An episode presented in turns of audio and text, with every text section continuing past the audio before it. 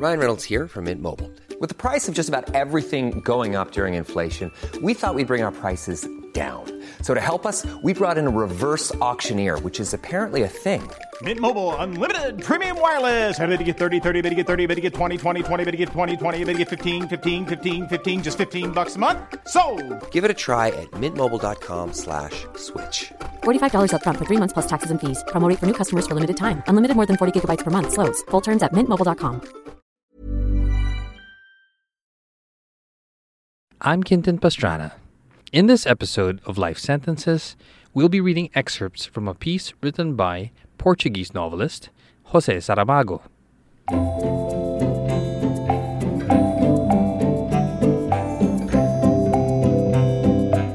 Jose Saramago, a novelist of such dystopian visions as Blindness, Seeing, The Double, and The Cave, and The Stone Raft, has gifted us with a whimsical fable that one literary critic hailed as the heir to The Little Prince.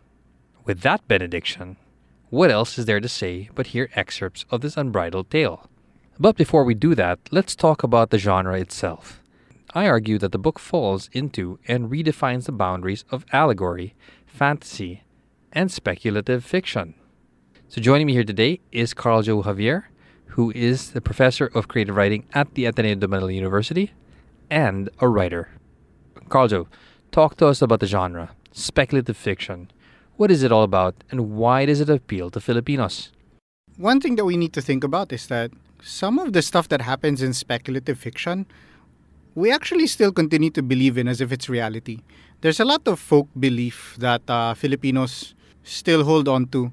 And even if you think that you're like a super educated urban dweller, uh, you still believe in like pasma. We believe these other things like kapag naambunan ka, kailangan mo maligo kasi baka magkasakit ka. My favorite is pagpag. Yung when you're coming from a, a wake and you have to stop over somewhere and that's usually an excuse to just get a beer. So we hold on to all of these different beliefs. And so our definitions of what is quote unquote real and, and fantastic, there's there's they're very fuzzy. What is speculative fiction to some people? It's just like normal horror fantasy for other people. Our acceptance of the supernatural really means that we're also willing to engage with stories of things that are outside of quote unquote realist fiction. But if you think about it from a writerly perspective, how much more challenging is it to write such a simple but symbolic tale? I think simplicity is more challenging. You know, it's like if you look at Hemingway, the brevity is so much of a challenge to to a writer to be able to be expressive but to limit the words that you use for that expressiveness. Like now I am saying all of these words to try to explain brevity because it's really hard. Like when I was an undergrad and the the measure was how good are you at realist fiction and can you win a palanca with that? Honestly, I'm not a big believer in awards. I don't think that they're meaningless, but to my own writing, I've always just wanted to to write. Locally, there have been a number of great speculative fiction anthologies, and they've inspired people to publish without having to go through the literary systems, without having to win an award, whatever. You just write a really great speculative fiction piece, you can get published. And other people have noticed, other people are doing independent publishing. Like it's it's just a clear field. It's a beautifully open field for people to play in. Carljoe, what is the future of speculative fiction in the country? When I was an undergrad, betraying my age a little bit, there was a strong anti speculative fiction bias. In fact, I was told in writing workshops that if I wanted to be taken seriously, I just had to stop writing these silly speculative fiction stories. At this point in our literary progress, a lot has changed. One, a lot of speculative fiction has started winning big Filipino literary awards. That's one. Two, a lot of speculative fiction authors recognizing that they might not be um, acknowledged, uh, featured in such collections, just decided, screw it, I'm going to do it however I want. I'm going to write the way that I want. And they have proceeded and they have maybe gotten snubbed in local journals, but then they get published internationally. And so Filipino authors getting published internationally has um, cleared the way. On the global scene, the readership is much more diverse. The authors who are getting published are much more diverse. And so that makes everything richer. Thanks again, Carl, and look forward to more good writing.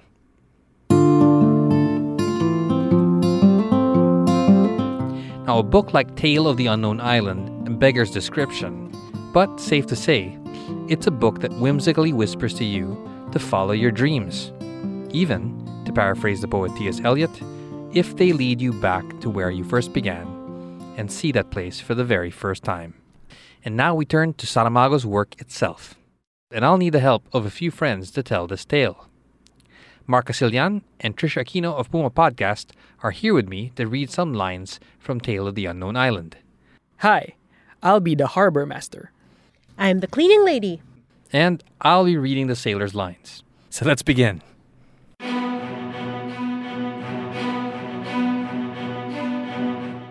Can you tell me why you want the boat? To go in search of the unknown island. There are no islands left. That's just what the king said to me. He learned everything he knows about islands from me. Well, it's odd that you, a man of the sea, should say to me that there are no unknown islands left. I'm a man of the land, and yet I know that even known islands remain unknown until we set foot on them. But, if I understood you right, you're going in search of one that no one has set foot on. Yes, and I'll know when I get there. I'm going to give you the boat you need. Which one is it? That one.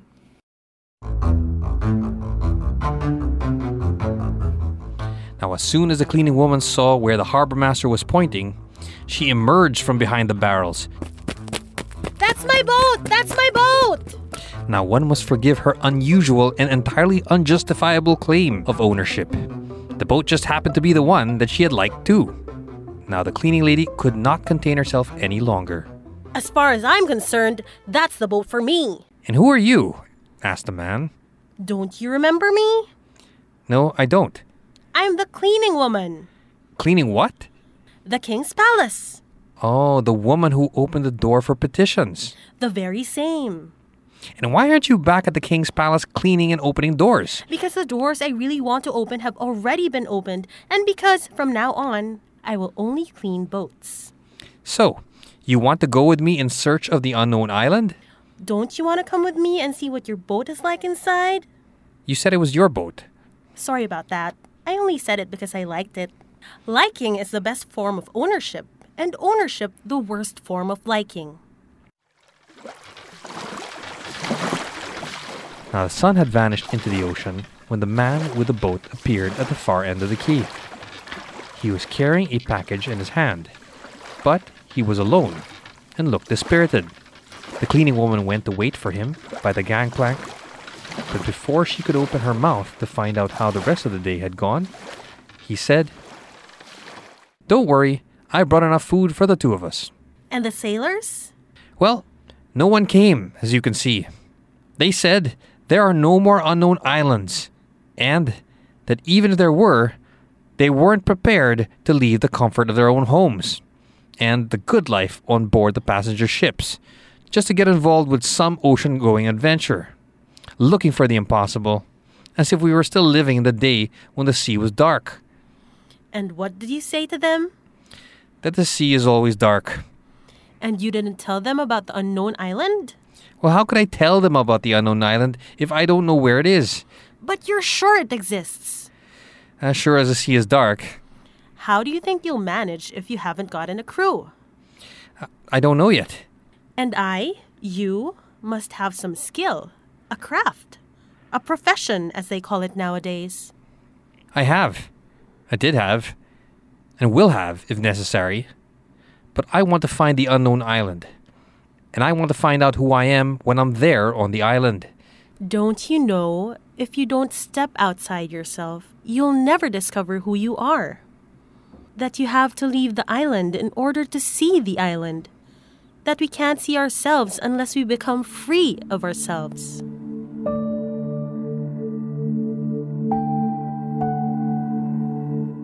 So the moon was now but a hand's breadth above the sea. And the shadows cast by the yard and the mainmast came and lay at their feet. Our caravels really lovely? Now the moonlight was falling directly on the cleaning woman's face. Lovely. Really lovely, thought the man.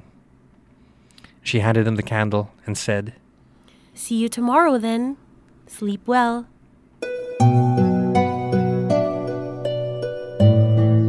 Well, he wanted to say the same thing, only differently. Sweet dreams was the phrase he came out with. In a little while, when he is down below, lying on his bunk, other phrases will spring to mind. Wittier, more charming, as such phrases should be when a man finds himself alone with a woman.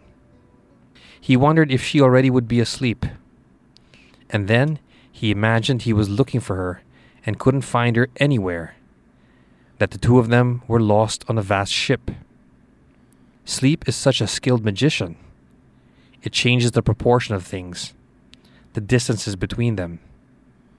It separates people, and they're lying next to each other, and brings them together.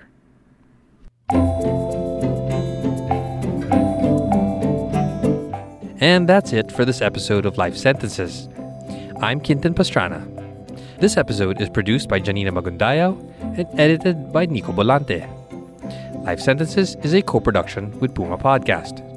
If you'd like to hear more of these, or if you have suggestions on how we can improve, or what we should feature next, drop us an email at lifesentencesph at gmail.com. We'll dive into your favorite passages of poetry, fiction, speeches, films, or essays.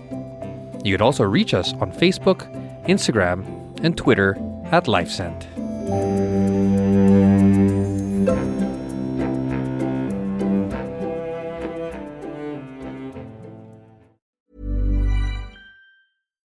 It's Paige DeSorbo from Giggly Squad. High quality fashion without the price tag. Say hello to Quince.